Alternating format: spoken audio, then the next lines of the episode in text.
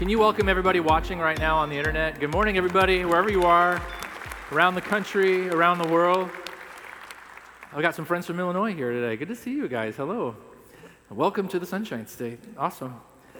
We're excited about what God's doing in the next couple of weeks here at Calvary and around the world. I really believe God's going to do something supernatural uh, next Sunday, just globally, in this resurrection weekend we're experiencing. Can we be praying for not just Calvary, but for a move of God in general?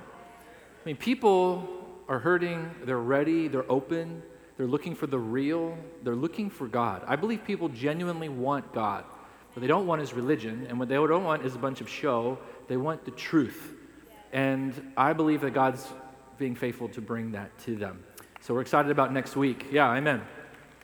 Today, we're still in our series Reach. We're going to finish it up this week. And then next month, you know, we start with Easter, and then we're going to move into some equipping things with the Holy Spirit Conference. How are you excited about the Holy Spirit Conference coming? Yeah. So, that whole let it rain, God, that whole posture about just give it to me, God, let's bring that into the Holy Spirit Conference, all right? Let's come in that same attitude of openness. God, I am just here, and just pour yourself out on me, and just wash away, and just do what you're going to do in my life. But today, in talking about Reach, if you're taking notes, which I encourage everyone to take notes, we have Bibles provided for you, and we even have free notebooks provided for you out at these side tables and there in the back because we really value taking notes. So grab your Bibles, grab your notebooks, and today I would like you to write down the title because I have an official title I really want to ring in your ears today, and it's this 10 Seconds of Courage. 10 Seconds of Courage. We're talking about reaching, we're talking about going after, seeking, and saving that which is lost. Open up your Bibles, if you would please, today to the book of Luke, chapter 15. Luke, chapter 15. I continue to speak this over you, Calvary, because I believe it is your identity. You are a soul winning church. Amen. God uses you to bring thousands and thousands of people to saving knowledge of Jesus Christ. But you're not just a soul winning church, you're a discipling church. Somebody say amen. You are a discipling church. But we've got to catch a fish, amen, to be able to then work with them and train them and stuff. So, but I just want you to see that that's who we are. We're not a church that's just here to have religious services. We are here to seek and save that which was lost. So, Luke chapter 15, have you found it in your Bibles? Let's go ahead and read a few of these parables that Jesus was teaching on, and he was describing and trying to introduce the kingdom of God. He was trying to introduce God's mindset, how God operates, the way God thinks. He was trying to introduce this to the people of Israel. And he used these parables and these stories to help them see more clearly the heart of God. Luke chapter 15. Tax collectors and other notorious sinners often came to listen to Jesus teach. Don't you think that's cool? You know, people who are seeking, people who are lost, they want to hear what Jesus has to say. They just don't want all the fluff and all the other stuff. They want to, what is, what's Jesus saying? Who is this guy? This made the Pharisees and the teachers of religious law complain that he was associating with such sinful people, even eating with them. Jesus told them this story If a man has a hundred sheep and one of them gets lost, what will he do? Won't he leave the 90 and nine others in the wilderness? And go search for the one that was lost until he finds it. Would you please underline that part of the scripture? He searches until he finds it. I love that heart of God that he doesn't just give it a once over, but God puts his mind, God puts his focus on our lives, and he is seeking to save us all the days of our lives up to the very last breath. And I love it that he has this vision I'm going to seek until I find. Even if you put, up, put me off, even if you give me all these excuses, we are not going to quit on people. Amen. Because we carry the heartbeat of Jesus. When we see Jesus, we see us. Why? Because we're his body. Somebody say amen. The church should look and sound and act just like him, which means if he's going to seek till he finds, we seek till we find. We don't just give it a once in a while, we'll just do an outreach here or there. We seek to find not seek to say that we did outreach, not seek to say that we do evangelism. It's not a, it's not a program in the church. We seek to find. Amen. until he finds. And when he has found it, he joyfully carries it home on his shoulders. And when he arrives, he will call together all of his friends and his neighbors, saying, Rejoice with me, because I have found my lost sheep. In the same way, there is joy in heaven over one lost sinner who repents and returns to God than over 99 others who are righteous and haven't strayed away. May we be a church that always celebrates and rejoices the one and the many. Amen? But I, I love the idea that we learn this, uh, this, this habit of celebration over salvations. May we never take that granted, for granted when somebody commits their life to Jesus for the first time. We sometimes forget what it feels like to be lost and what it feels like to be found. And may we as a church celebrate year after year as if it's the very first time and if it's your own salvation or your own family getting saved. I love that. The next parable, Jesus going on, says, Or suppose a woman has 10 silver coins, loses one, won't she light a lamp, sweep the entire house, and search carefully until she finds it? Can you underline that again? There's a similarity there. Do you see it? Jesus is emphasizing this for a reason. Remember, he's teaching the people, the Pharisees especially, those that are critical, that have all kinds of reasons why we shouldn't go after sinners and shouldn't be defiling ourselves among them. Church, we belong in the midst of the lost. Come on. Church is not about us having a holy huddle in a building. You are the church. The church is not this building. You're the church. And wherever you go, the church goes. And we're meant to know people and meet people and bring new relationships into our lives that do not know Jesus. And then we're intentional about reaching until they're found. Not just a casual passing, you know, idea, but this is a passion. We're, we're missional in this until she finds it. When she finds it, she'll call her friends and neighbors and say, Rejoice with me because I have found my lost coin. In the same way, there's joy in the presence of God. It's angels, even when one sinner repents. And then there's one more parable. It continues on. I won't take time to read the whole chapter, but the next parable is the parable of the lost son. In this story, we see a young man who asks for the, the father to give him his inheritance early. The father gives it to him. The young man then goes off into the world and he spends and wastes all of his money and he comes at the end of his rope. He's lost everything.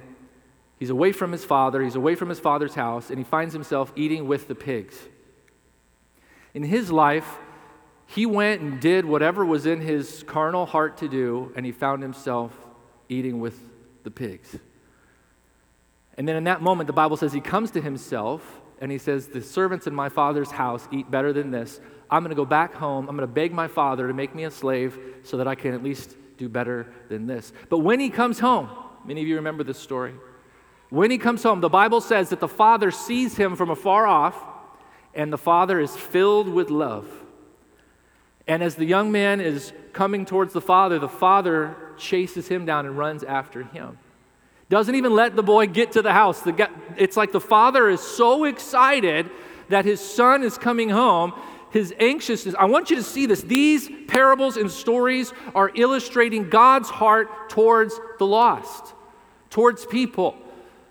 God wants to bring people to salvation, to forgiveness of their sins, into eternal life, to save them from death, to save them from hell, to save them from Satan. God is so anxious and eager and desiring it. In this story, you see his heart. He doesn't even wait for the young man to get to the altar, God chases him to the parking lot. What if that's next Sunday? What if people are coming to Jesus in the parking lot? Because the Holy Spirit of God is pursuing them. What if, in just them saying yes to come to church, they begin to give their lives to Jesus before they ever come? Like on Thursday, and people think you can't get saved on a Thursday. You're supposed to get saved on a Sunday, but yet the eagerness of the heart of God. Let's not put any limitations. But there's some things I want to point out in all three of these parables. There's a lost sheep, there's a lost coin, and there's a lost son. I want us to see that all three of these speak of something of value. Sheep in the Bible represented wealth. That, was, that could feed a family, that they could be sold for money. Sheep were valuable. A lost coin, it's valuable. Amen? That's why she wanted to find it. How many of you, when you lose money, you want to find it? Anybody? I hate wasting money. I ever overpay for something, it bothers me for like till I get deliverance. You know what I mean? Like it's just a long time. I hate wasting money. Money has value. That coin had value. And we obviously know our children are valuable to us. All three of these parables illustrated something of value that was lost. That's what I want to help us see today about the lost. The lost already have value. They don't become valuable after they're found, they're valuable lost, which is why God seeks and saves them. They mean something to Him, they matter to Him. And I have this bowl here today uh, of dirt. I walked in this morning and Pastor Manny thought it was a giant brownie and he was disappointed to find out it was dirt. I should have let him taste it and then told him about it. I mean, like, oh yeah, it's brownie. But buried underneath this dirt is a $20 bill. Ooh. I love the miracle of a $20 bill. Let me ask you this Would you take this 20 if I gave it to you? but it's dirty. It's dirty. Does it change its worth? Does it change its value? But it's it's got it's full of dirt and it's it's it's life and sin and all these burdens and addictions are pressing down on it. And you know it's it's just not it's not pure it's not clean it's it's it's dirty. Would you still want it? Let's respond. Yes correct absolutely why because no amount of dirt being put on top of this or pressing down upon or on that person's life, no amount of dirt can change its value, can change its wealth. Amen. I can take this $20 and I could crush it. And there's people out there whose lives have been crushed and destroyed by sin, by addiction, by their own choices. But no amount of crushing I do is going to change the worth or the value of this 20. Amen? See, I want to remind us that people are buried treasure. People are buried treasure. And sometimes all we see is the dirt. And we walk by them and we're like, they're an addict or they're such a jerk. Not that a Christian would ever say that. Come on. You're such a jerk. God loves you. I don't. You see people on the news, some of you have people on the news that if they come on, you're like, not naming any names. But you know what? That person is buried treasure. And they're worth our time, they're worth our energy, they're worth our effort until they are saved, until they are found. Amen. No amount of time. What if this is buried for years? What if this is in this dirt for years? No amount of time changes that person's value to God. Isn't that amazing? There's treasure that's been buried in the ocean for thousands of years, and if you find it, it's still worth great wealth. Lost sheep, lost coins, lost son, all of them had value, which is what was the catalyst to going and finding them. See, when we start valuing people, when we start loving people, we're motivated to do something about it, to go after it. When we begin writing people off, they're too lost, they're too sinful, they're too irritating, they're too this, they're too that, and we just kind of, you know, push them off we are not seeing their worth or their value. And my prayer today is God, give us eyes to see the treasures that are around us. They're the wealth of the nations. So many times people decree and declare the wealth of the nations coming into the house of God. The wealth of the nations is the people. God is is more concerned about people than gold. God uses gold to go after the real treasure. Amen. Two, of, two out of three of those stories, I want you to see this, two out of the three stories involve intentionality on the part of a seeker to go be a finder. Let me, let me clarify something really quick. I know it's popular in modern church to call those that don't know Jesus seekers, but I really like the biblical language that Jesus was the seeker. The treasure was lost don't even, didn't even know if they were seeking anything. You know, the, the sheep was out there like wandering off. Doesn't say it was seeking the shepherd, says the shepherd was seeking the lost. So I'm not here to get into semantics. If you want to call people seekers and stuff, that's fine.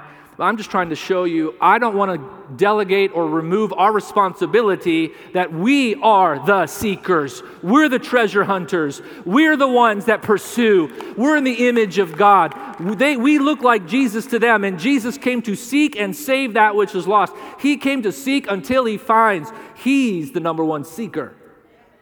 Isn't that awesome?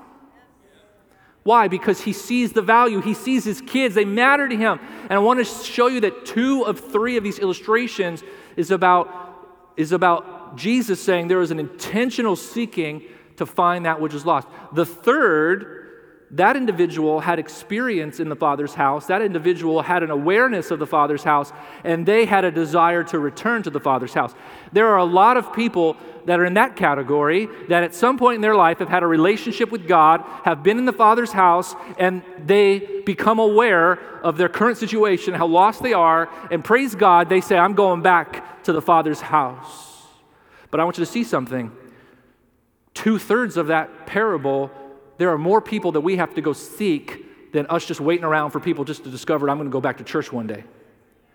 Too many times we're like, oh, they're just going to wake up and want to go to church. They're going to wake up and not saying the church is Jesus.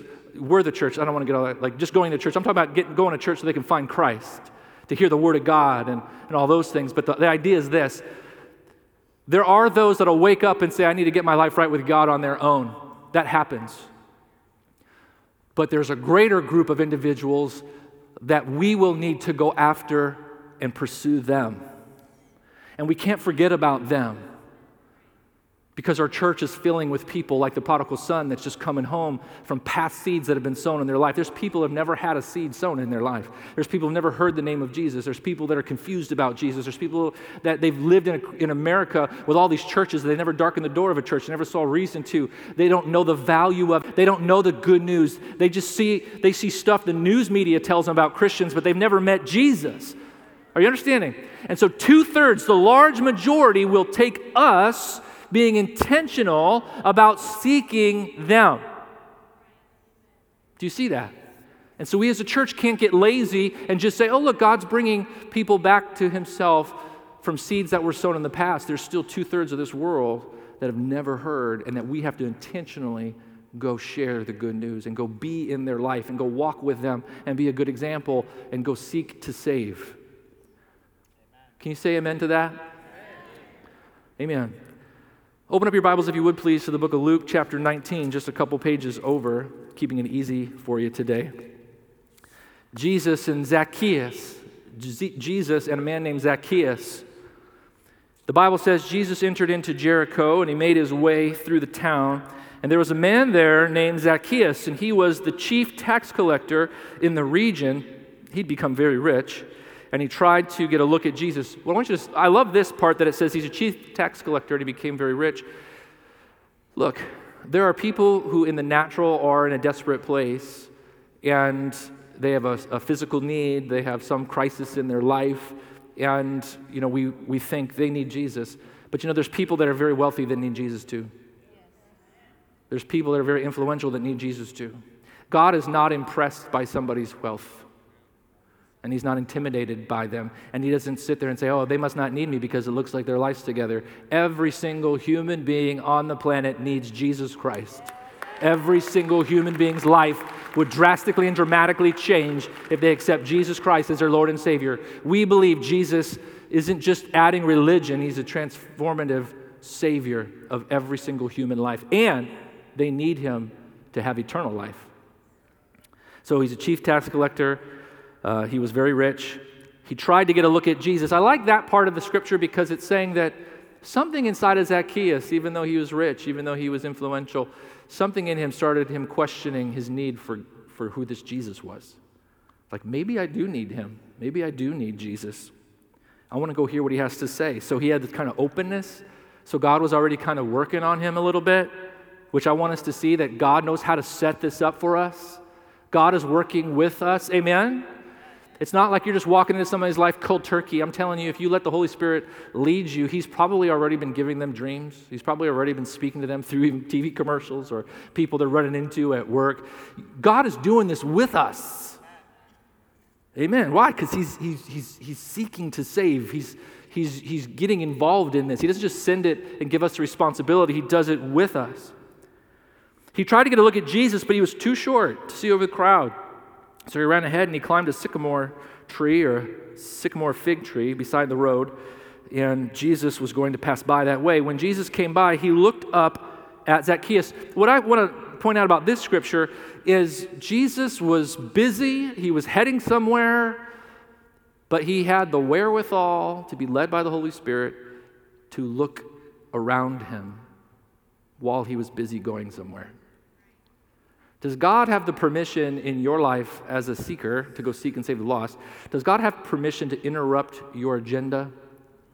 Does God have permission to prompt you when you're focused to go this way to say, take a look to the left real quick, and you notice a coworker there today, and you notice a friend from school or college over here on the right, that you notice that perhaps they're paying attention to something, that their heart might be being prompted by God what I love about Jesus in this is that he changed his vision. He was his vision for the day where he was going, his, his plan. He, the Bible says he looked up and he saw Zacchaeus up there. There was a, a changing of what his eyes were fixed on, and he saw something. And he wouldn't have seen him if he just would have been tunnel vision. And so many times, Christians, we're so tunnel vision with our agenda that we forget that every day there's a greater agenda that's still upon our lives. Is that good? Jesus called him by name. I love it. It's personal. Zacchaeus. I don't know. Maybe that was prophetic. I don't know if he knew who Zacchaeus was or if the Holy Spirit gave him Zacchaeus' his name. I think it's fine either way, but I think it's super cool if he didn't know his name and he was just like, hey, Zacchaeus. And Zacchaeus is like, what? You know my name? Because God knew him, right? Because God knew him. Quick, come down. I must be a guest in your house today. Here's something else to keep in mind as we're seeking the lost. Jesus didn't just bring or ask Zacchaeus to come to where he was going, Jesus was willing to step into Zacchaeus' house, into Zacchaeus' world.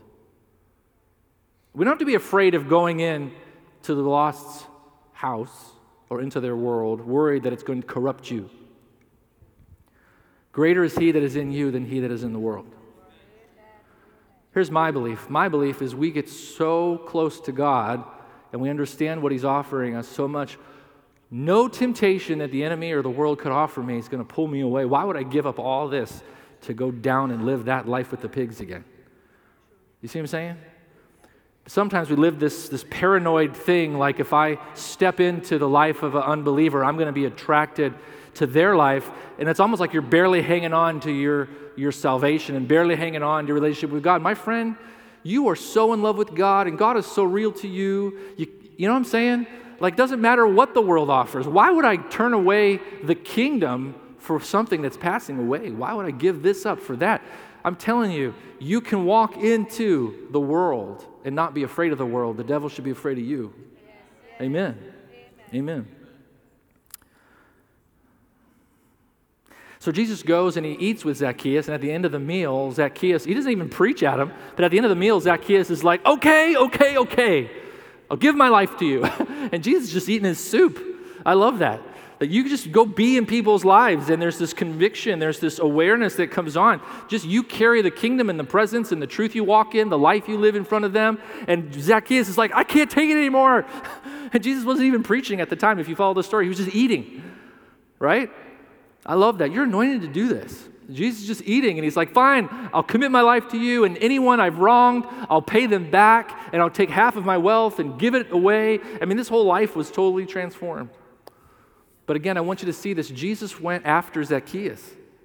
Jesus didn't just walk by. Jesus didn't just say, well, one day he'll come around. There was an intentionality, there was an ask, there was an ask involved.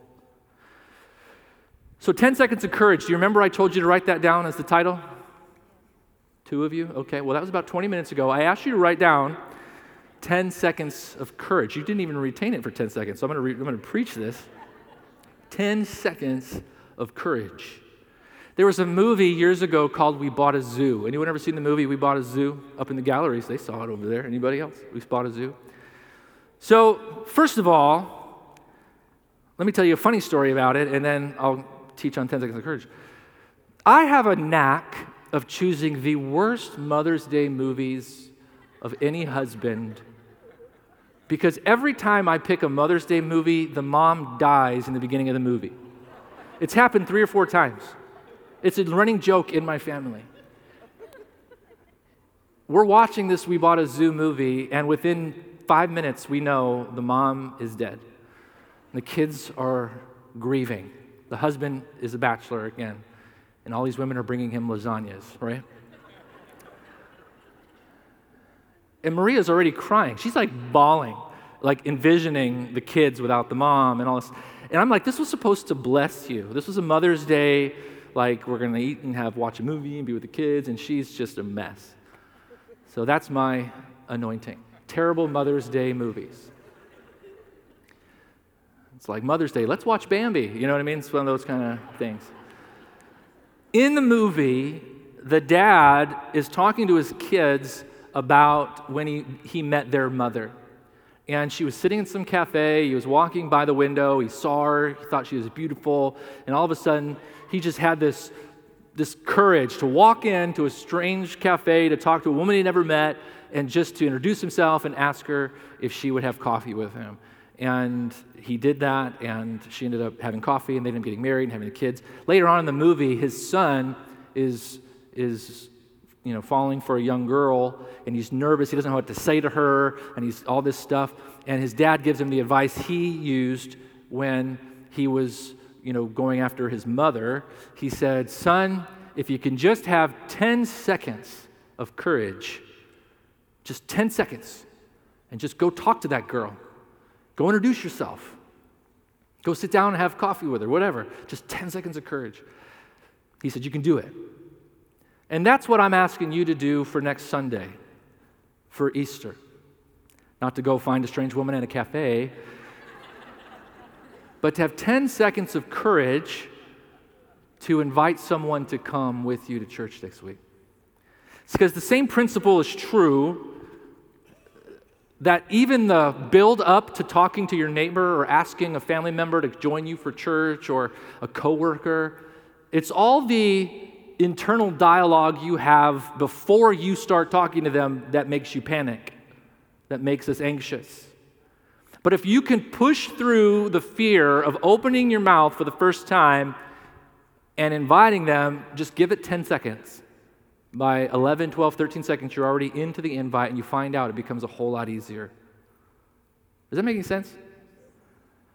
I mean, you can find it to be true. I mean, many of us have been in this situation. I remember when I was about to ask Maria to go with me to our junior senior, our prom, our prom and it was the first time I was going to ask her on a date. And I remember, that's why that movie is so relatable, because men, do you remember how nervous you were to ask your wife when you, she was not your wife and she wasn't your girlfriend to ask her on your first date?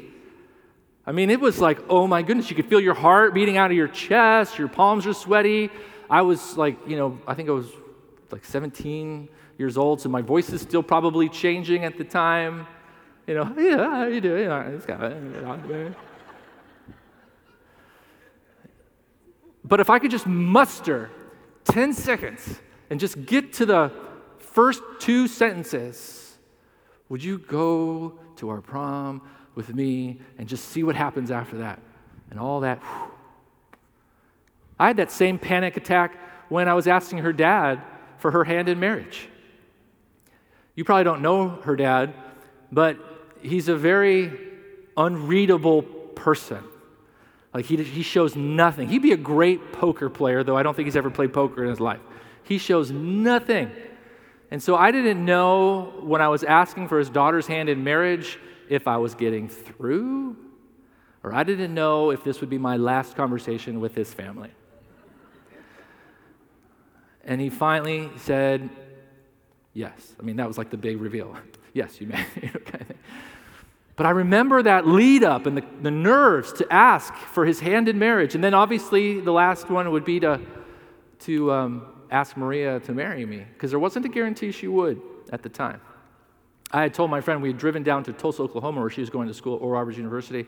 And I had told my friend that drove with me, I said, if she says no, I said, we're driving home tonight. We're driving back to Illinois tonight. I'm not sticking around because I wasn't sure.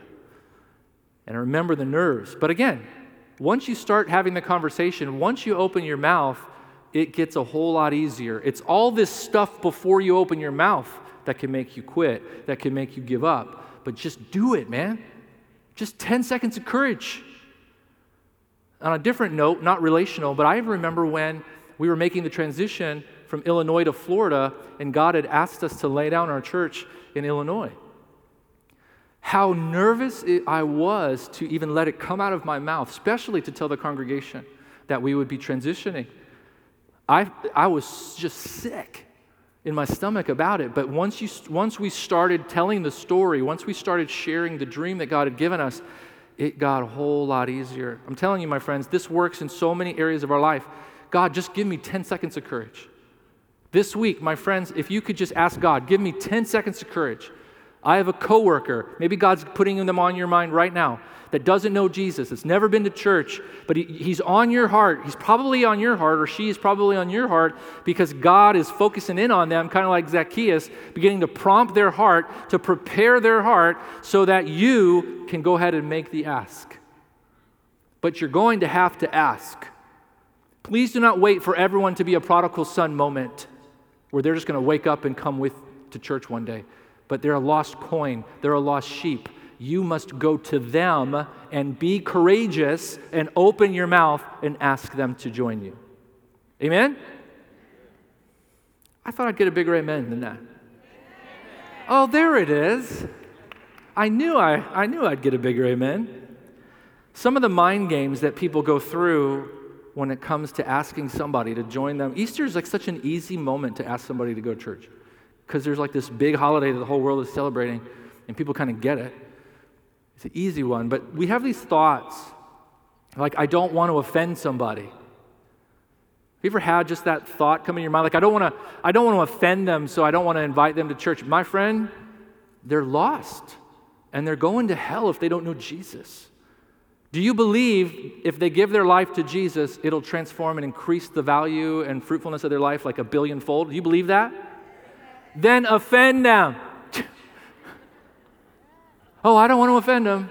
You're not trying to, your goal isn't to offend them. They may be offended, but that's not why you're doing it. Your, your goal is to seek to save, to save them. And these things that these, these cultural walls we put up or these cultural mindsets that we put up, I don't want to offend anybody. First of all, we live in a generation and a culture that everything offends everybody. If you drink coffee, the tea drinkers are mad. If you don't drink tea, or if you drink tea, whatever, everyone's mad about everything. The idea of not offending them, I mean, come on. People get offended about silly stuff. But you can't let that bully you. You can't let that determine the mission and mandate that's on your life.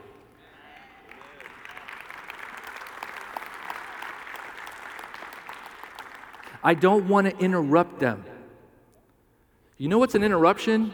Death. And you never know when it's coming. Come on. Interrupt them. Interrupt him. Jesus interrupted Paul, or he was Saul, on his road to Damascus, where he was going to kill and torture Christians and arrest them and rip up families. You know what? God interrupted that path. And I love this too. Jesus wasn't intimidated by him. Don't be intimidated to interrupt somebody's path. Their path is leading to destruction, their path is leading to their destruction and the destruction of others. Another lie that we have to deal with sometimes is I don't want to come across pushy. Seek to save, seek to save. There is a level of passion involved in this. There is a level, look, Oh, hallelujah. We just had a mic stand slain in the spirit over here. Can we put a blanket over it? Somebody have a, a towel put over that? Modesty cloth, please.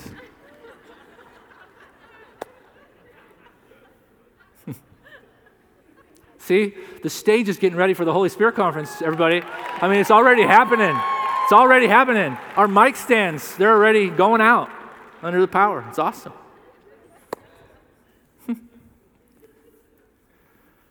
There is a pushiness, my friends. Like, we got to get over this. People are pushier about you buying their timeshare than we are about people coming to know Jesus. You can't get rid of those people. Not, and if you sell timeshares, God bless you. We love you. I should say that because I don't want to offend anybody. I don't want to offend you. right? We love our timeshare pushers. So, anyway, man, I am so sorry. That was so wrong. But the point is, they're passionate about what they're doing. There you go. They are passionate about what they're doing. And you got to get a little pushy sometimes. You have to get in front of the need, you have to get in front of people and offer. Amen? And the last kind of thought what will they think about me? It's not about you, it's about their life. They're lost, they're dying, they're going to hell. You're going to go to heaven, you have this beautiful eternity in front of you and you're like, well, what are they going to think about me? My friend, it's not about you, it's about them. It's about them. And when you think about them, you can push through whatever fears or anxiety because you know you're trying to help them. You're not self serving this, it's not for you. All of these lies that we face I don't want to offend anybody, I don't want to interrupt anybody, I don't want to come across pushy, what will they think about me? All these concerned concerns have created delayed obedience in the body of Christ. It's removed our passion and our sense of urgency. We've become too casual about the mission. I don't want to offend. I don't want to be pushy. I don't want them to think this about me. And we've become super casual about the mission. Let me just remind you with a few verses today. 2 Corinthians chapter 5, starting at verse 11. You can look it up later, 11 through 21, but I'm going to just share a couple verses.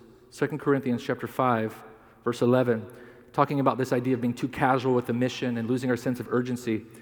Paul, the apostle, says this because we understand our fearful responsibility to the Lord, we work hard to persuade others. Does that sound casual? There's an urgency there. Because we understand our fearful responsibility to the Lord, we work hard to persuade others, God knows we are sincere, and I hope you know this too. God has given us this task of reconciling people to Him. For God was in Christ, reconciling the world to Himself, no longer counting people's sins against them, and He gave us this wonderful message of reconciliation. So we are Christ's ambassadors. God is making His appeal through us. We speak for Christ when we plead. There's a word. When we plead. Does that sound casual? Does that sound disinterested or half hearted? No, there's a pleading with people because it's that big of a deal. Amen. We speak for Christ when we plead, come back to God. For God made Christ, who never sinned, to be the offering for our sins that we could be made right with God through Christ. God is making his appeal through us. The Lord convicted me on that years ago. I think I shared this story once. But I was a waiter at Perkins Bakery and Restaurant in high school. I made muffins early in the morning and pies, and I served food during the afternoons. And I remember a table, and it was back when we had smoking sections and non smoking sections, and it was late at night. It was like 12 o'clock at night or something because it was a 24 hour restaurant. And I was serving coffee, and they were smoking cigarettes, drinking coffee all night. These, these young people that were at the, serve, at the table. And I just felt this desire to invite them to come to church, to, be, to come into our. We were experiencing a big youth revival at the time, and I thought maybe they could benefit from it. And I remember I was so casual about it. I was like, yeah, mm, yes, maybe you want to come to church or something, you know. I wouldn't have, I wasn't even motivated to do what I was asking them to do. And if it wouldn't motivate me, why would it motivate them? There was no urgency. Now I'm grateful I kind of stepped out and did a little something, but the point is, is the Lord spoke to me after that, and He said, Kevin, your ask needs to include my passion. Your posture needs to include my passion. The way you speak to them. They need to know how important they are to me, and they know by the, the, the importance of how you ask them, the way you ask them the way you talk about them coming, the way you desire them to be with you. The, what, they don't know me, but they see you, and you are my expression in that moment. If you're too casual, you're going to make me look casual, and I'm not casual about them. Does that make sense? I'm not lazy or disinterested or, or kind of like que sera, if you, I don't know how to spell that. You can write that in your notes. But do you come? If you don't come, it's no big deal. No, it is a big deal. It's a very big deal. We are Christ's ambassadors. God's making his appeal through us. We plead with people. So, just a couple verses that we can pray over our lives and just know that we're in good company. Because, hey, it's still going to take 10 seconds of courage to do this. And even the apostles needed courage. Don't look at it and say, oh, Pastor Kevin's got all this together. I, I guarantee you there are times that the Holy Spirit begins to tell me to talk to somebody that I'm still like, nope, not going to do it. I am freaking out right now. You know, like, no. And God has to help me get over those fears. But I want to see that we're in good company because even the apostles asked for courage. Ephesians chapter 6 verse 19, Paul said this, "Pray for me. Ask God to give me the right words so I can boldly explain God's mystery and plan the good news is for the Jews and the Gentiles." Paul was saying, "Please pray for me. Pray that I have boldness and pray that I have the words." Acts chapter 4 verse 29 the other apostles, in a similar way, prayed this, verse 29 And now, O Lord, hear their threats. Give us, your servants, great boldness in preaching your word. Stretch out your hand with healing power. May miraculous signs and wonders be done through your name of your holy servant Jesus. After this prayer, the meeting place shook, and they were all filled with the Holy Spirit, and they preached the word of God with boldness. So even the apostles needed kind of a fresh baptism of boldness. There was persecution, there was things going on around them, and they were like, God, don't let us be, don't let us change for that. Give us the courage and boldness to preach your word and show up with signs following. Thank you for listening. We hope you've been blessed by the ministry of Calvary Orlando. We invite you to join us in person at Calvary Orlando for one of our Sunday morning worship experiences each Sunday at 10:30 a.m. To find out more about Calvary, please visit our website at calvaryorlando.org. Here you can find our latest events and ministry opportunities. Thanks for listening, and God bless.